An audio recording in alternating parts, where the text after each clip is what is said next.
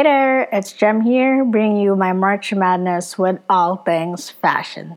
In this episode, let's do a throwback. Do any of you remember the jelly shoes? I'm throwing it back way back to when I was younger and jelly shoes were the thing. I remember my first pair of jelly shoes. It had glitters on it and it was transparent so that I could pair it with any clothes that I wanted. And doesn't it sound really nostalgic when your mom or someone from the house would say, Go put your jellies on?